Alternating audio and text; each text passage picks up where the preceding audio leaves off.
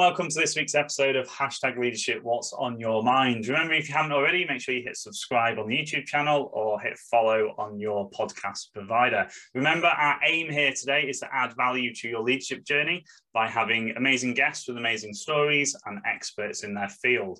So today we are speaking to Nick. How you doing, Nick? You okay? I'm fine, Stuart. Hope you're well. Yeah, good. So I can't wait to sort of um, have this conversation. Let me just say that um, Nick runs with his son, my my son's football team. So that's how we met initially. So we might get onto sport. I'm not too sure, but um, Nick's got a really good role that fits into this category of leadership, his experience, his story, etc. So. Nick, for the people who don't know who you are, tell us who you are, what you do, and I'm going to hit the 20 minute timer. Let's go. Okay, cheers. Um, my uh, title, long-winded one, is Director of People and Organisational Development. Um, to most people in, in the real world, head of HR and training for, to some degree. But um, I work for Merseyside Fire and Rescue Service, um, have done for a number of years now, and, and, and developed the scope and direction of the fire service on Merseyside in relation to its people functionality. So a, a lot of the work that I've done has, has been to, to review and look um, and make changes in, in, in relation to how we operate and how our people work, communicate and link in with management, working with the engagement side of things. Um, obviously, I do uh, the industrial relations, lots of the terms and conditions, the contracts are looking at how people work and developing contracts of employment. So it's quite a a broad, a broad range, which which is good. It kept me interested. I mean, I think a lot of people always have these ideas of, oh, I'm just going to do a couple of years here, I'm going to move on, and whatever else. Well, I'm well past my sell by date of moving on, but um, I have to say that there's always been an opportunity to develop, and I do love working within the fire service. It, it, it's something that fundamentally affects day-to-day life of everybody. So it, its challenges are diverse. And yeah, it, it, it, it, it's offered numerous opportunities for me to learn as well as hopefully my teams and the people around me. Yeah, so I already know the audience will know why I've got you on. And I'm just having a little internal laugh because the amount of yeah. times we've been having conversations pitch side and then gone, yeah. actually, we should like let you go and have do some coaching or go and manage the team, etc. So yeah. let's just cover the first couple of questions. So obviously, what hashtag leadership? What's on your mind? Yeah, what comes to your mind when you hear the word leadership? I think for me, um, it, it's it's people talk around leadership and, and i'm always taught to probably take him one step back to try and not overly categorize leadership if that makes sense. For me over the numerous work i've done you know prior to the fire service i headed up social services as numerous. And for me your, your leadership style and, and that sort of approach it has to be fluid for me. And i think you, you're always looking at sort of what's most appropriate what will work what do you need to change? Because I think also sometimes people can make the mistake of, well, this is how we operate and, and try to reinvent to protect the rigidity of what people have already had. And whilst for some that will always work, I think for me, leadership styles, and I try and impress this with our managers as they come through the, the, the, the various ranks within the fire service, is something that you've got to constantly review and see what works best for people. So I think for me, I think, you know, leadership is wholly appropriate two ways pretty much with the engagement of individuals for for us in the service we've just done a little bit of work on, on revising our whole set of values and leadership message, which we'll probably touch on a little bit later and the reasons why. But I think it's having that ability to keep looking to change because certainly for us as a fire service, people may view us as, as, as sort of regimental at times. And at times, certainly, Stuart, you know, operationally wise, there is a need for a regimented leadership when you're at an incident where it, it, it is all around the health, safety, and effectiveness of that operation. But at the same time, the rest of your leadership has to be to bring people through and to help them develop, but to help them around develop the people around them. So for me, slightly long-winded answer, but for, it, it, it's a fluid approach leadership. It's not something that I would ever say to people, that's the way you do it. It's yeah. always think yeah. about how you do it, think about these as options, and then you will probably find something that best suits you for a period of time. Yeah, awesome. Um, yeah, it just reminds me to say that I talk a lot about um, situational It, it's, mm. it's what's required at the time. There's no yeah. one size fits all. And um, so, staying with you specifically, um, yeah. we always ask guests to reflect back and mm. think where, where, did your leadership journey start? So, whether it was on reflection um, or there was a light bulb moment at the time, how far back are we going? Where, where did your leadership journey start? Oh, it, it, it probably started, yeah, many, many years ago. Um, it's sort of my first light bulb moment was was when I realized that I just couldn't work in finance anymore because that's where my career started was was in a finance department uh, looking after the budgets for a local authority. And when you'd spent three or four hours trying to find a thousand pound discrepancy in a half million pound set of funding you just know your life's got to go in a different direction. So that was sort of an initial light bulb moment for me. But then that moved me into the people side of things which i often thought well okay I, hope I could be, I think I could be all right in that. That stepped me into um, the social services department that I was working in. Um, the two managers above me left in very quick succession.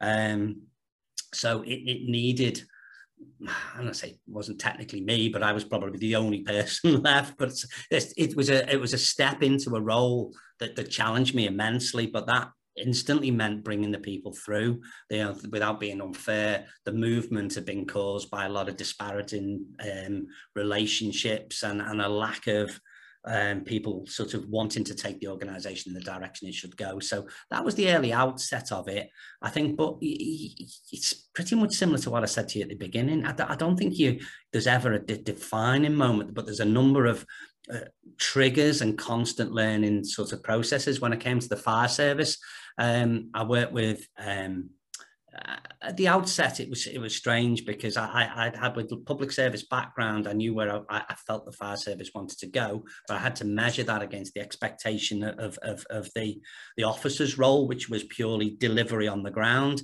And I, I, worked with a guy who was at the time assistant chief officer, but he had the head of HR as responsibility. So I worked directly to him, and and he basically opened up a number of doors in relation to working with the trade unions and, and working with a, a number of the, the station managers to change the way that we interacted with our people. Um, and that was probably where my real leadership journey went because he, he, he trusted me with something that previously done by a uniformed approach, if that makes sense. And, and it was more of a, a directional, this is how you do it not wishing to be rude, but I think everyone will accept the culture in the fire service. It has with the police, with a lot of uniformed environments. I think it's changed from a, a, pound, a pointing and shouting environment to more one of a learn, encourage, bring, and, and, and build people's particular journeys. And he trusted me with that.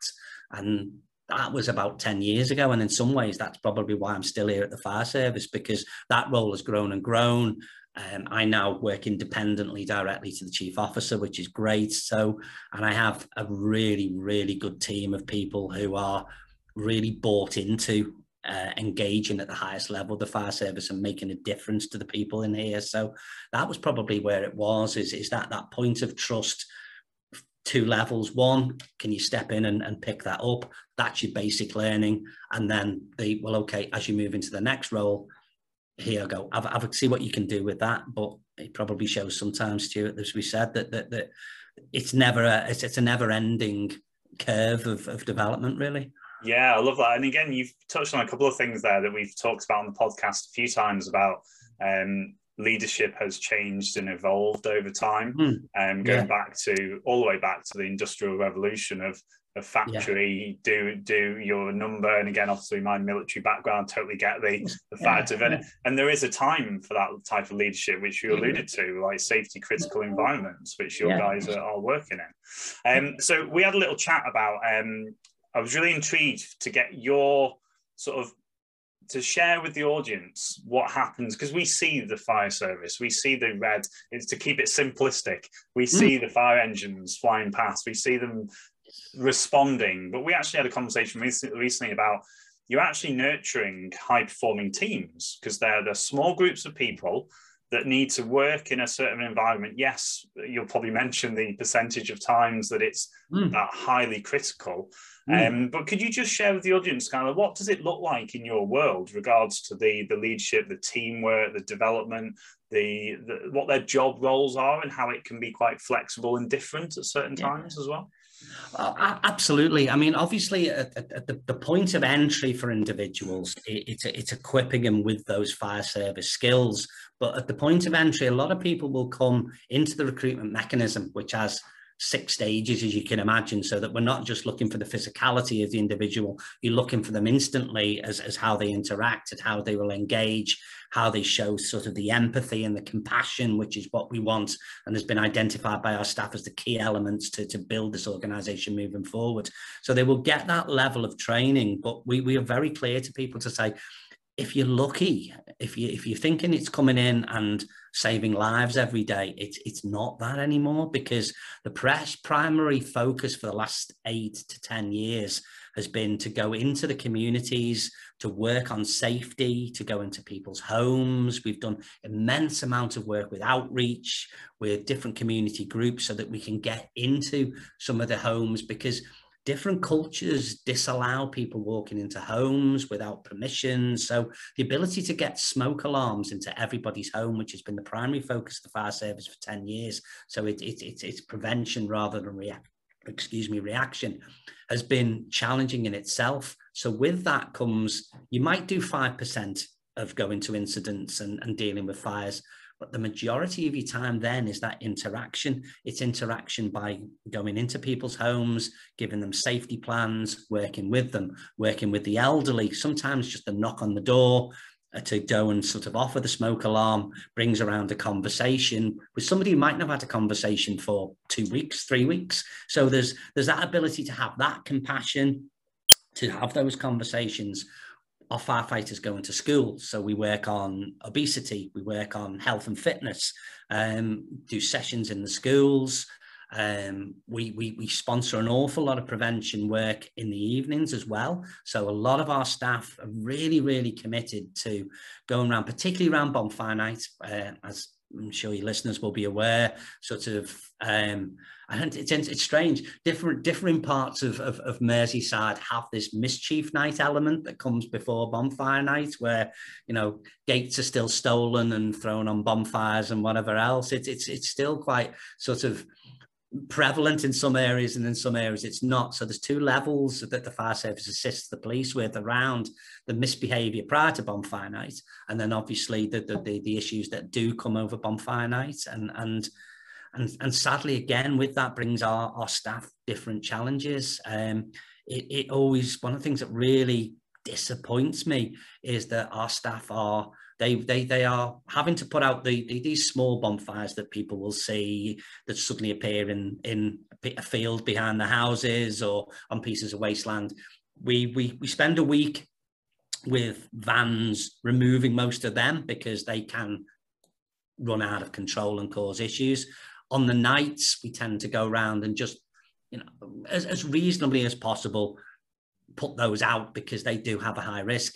But our, our staff last year, three appliances were bricked by young people. One of our staff got hit in the head, thankfully had a helmet on. The, the, the challenges in the community are still strange, but our, our, interaction there is, is on so many different levels now that the, it, the fire service affects people far, far more than just being that insurance policy that if your house goes on fire, we'll, we'll, we'll, we'll come and put it out for you. And, and for that, our whole remit of our employees and the skill bases and their expectations of a career in fire service have changed fundamentally, which again brings us back to where we started, which is so our leadership approaches and our styles and that of our managers of differing levels will all be different because they all have a, a particular purpose to build that organizational outcome, which is a, a completely safe Merseyside community. Yeah, so I always say that the the military that I grew up in and, and learned my craft in use the outward bounds as their medium to develop people mm. and teams. Mm. For, for you as a fire service to to yes let's stay in the sort of the the five percent of like mm. having that team that are able to perform at a high level mm. to um, prevent a quite severe incident yeah, yeah how do you upskill within the service how do you give the people is is it obviously you're nurturing from the recruitment phase, but how do you keep um, people at that level? If it's such a small percentage, how do you mm. keep them ready and able to to switch quite quickly from the percentage of the time that they're working to actually mm. we need to step into that high performance piece? I mean, obviously on, on, on station, there is, there's regular training. Um, certainly just the basic fitness level. Um, there is an hour's training, just gym time built in in everybody's work routine. So that there's the basic level training from every day for our firefighters to keep the generic fitness up. The training on the station is, is, is regular. We have um, physical instructors that go around and assess the aerobic capacity of our staff. So we were regularly aware that, that they are always in that position that should something drastic hit Merseyside and we need to get 16 pumps to uh, a large building or an explosion or whatever, they are all at that level. So you've got your basic element of fitness that, that, that, that, that is validated. You then be above and beyond that, there's development with any kind of new equipment so there's training that comes around that particular area so that that works on that particular basis but then the fundamental piece is that developing those individuals to, to be able to manage those situations. So again, the, the absolute emergency situation is very clear. There are a number of procedures that, that, that wholly adhere to the health and safety of individuals, when to go into buildings, when not, when to respond, you know, taking in weather conditions as to how that affects fires. They're all very, very clear and comes back to what we talked at the outset, which is around a meticulous leadership of, no, this is the way we do that. Mm-hmm. However, and this is the however, whilst we, you don't really encourage a debate, it's down to the management of the station manager or the area manager if it becomes a bigger issue of who's in charge of the incident. We debrief afterwards. So it gives our employees the opportunity to go, well, why did we do it that way?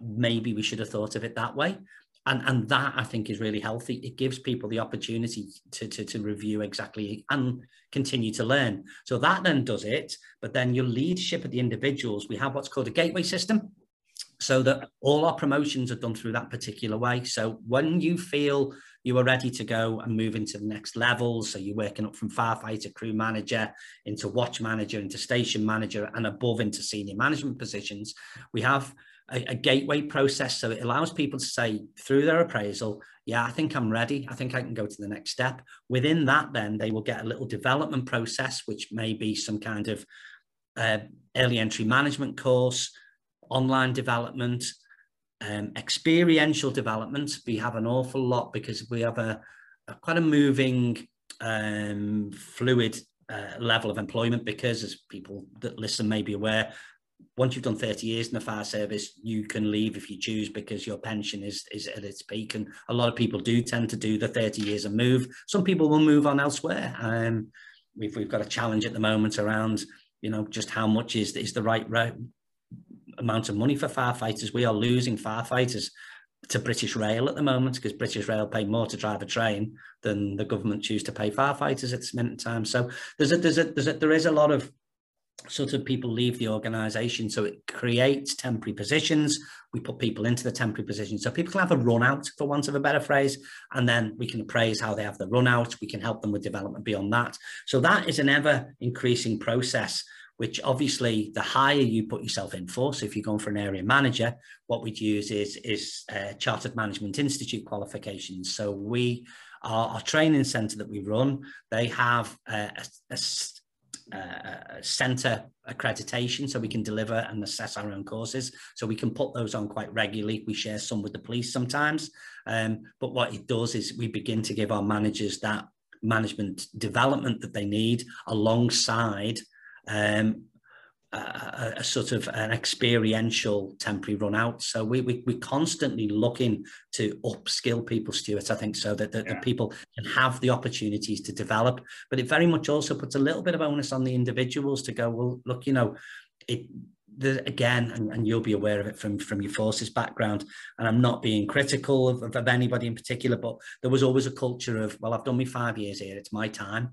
And it's like, well, not necessarily, because, you know, you're you're you may have well done what you've done but have you done this what have you done in your community so what initiatives have you set up? Who have you mentored? Because we very much attach um, a coach or a mentor to every one of our promotees. So once people's promoted, they also either get a coach or a mentor developed on what they need is. So we're constantly ticking over on top of that as well. So yeah, there is yeah. a, a, large process that, that, that people will feel supported in their development and that sets their journey off and, and hopefully their leadership journey yeah amazing so just quickly the two things mm. we've only got like a minute left but i think we can squeeze this in so okay. what size are we talking about regards to people within the organization that you are in merseyside i've just thought then well, what are we looking at scale wise Scale wise, you, you, are looking at um, 642 operational staff. So that's from um, the chief officer down to firefighters. Um, Merseyside is, is, is fortunately growing a little bit again. The, the, the, the, the governmental cuts of about four or five years ago reduced us from 28 down to 23 fire appliances. We've looked at different contracts of employment using a mix of um, full-time employment and retained so that we, we've now got more appliances back. So we're back up to 29 and we're looking to get to 30. So the numbers are probably growing in Merseyside more than they are across the country at the moment. Yeah. And that's down to the, the staff work in those flexible contracts, which has meant that there's more availability. You know, yeah. we all hope we'll never need that big situation where, you know, a, a plane falls out the Guide, Speke Airport or whatever else, but you've always got to be equipped for it and, yeah, and be able to back it up because if it happens, it will drain your whole resources. Yeah. So awesome. Um, like one last thing, I'm going to put you on the spot here. So our audience wanting to level up their leadership journey. If you were to pass forward one bit of advice to sort of level up your leadership journey, what would it be? I, I think always be aware and, and, and, and listen to what somebody has to say. You mightn't agree with it, but that's fine. You listen and you disregard, or you might find something there and something that you can use. And I think also the other thing, Stuart, is, is for me is is never really expect to find an, a, a, a, total solution in your conversations and and and again i'm sure your audience do a little bit people go to conferences i think sometimes hoping they're going to come home with a, a whole armful of things that they can lay out in their organization. Whereas my perception is if i get two or three potential ideas to follow up i can. So i think it's always be manage and expect know know what your own skills are as a leader and um, know know what you do best and then complement those skills with some real little nuggets of ideas that you pick up rather than trying to find a total solution. I don't think anyone's yeah, ever really going to give you a total solution, but I think what you will get off people is something that goes, I can use that. That might help. And who knows, you plant that seed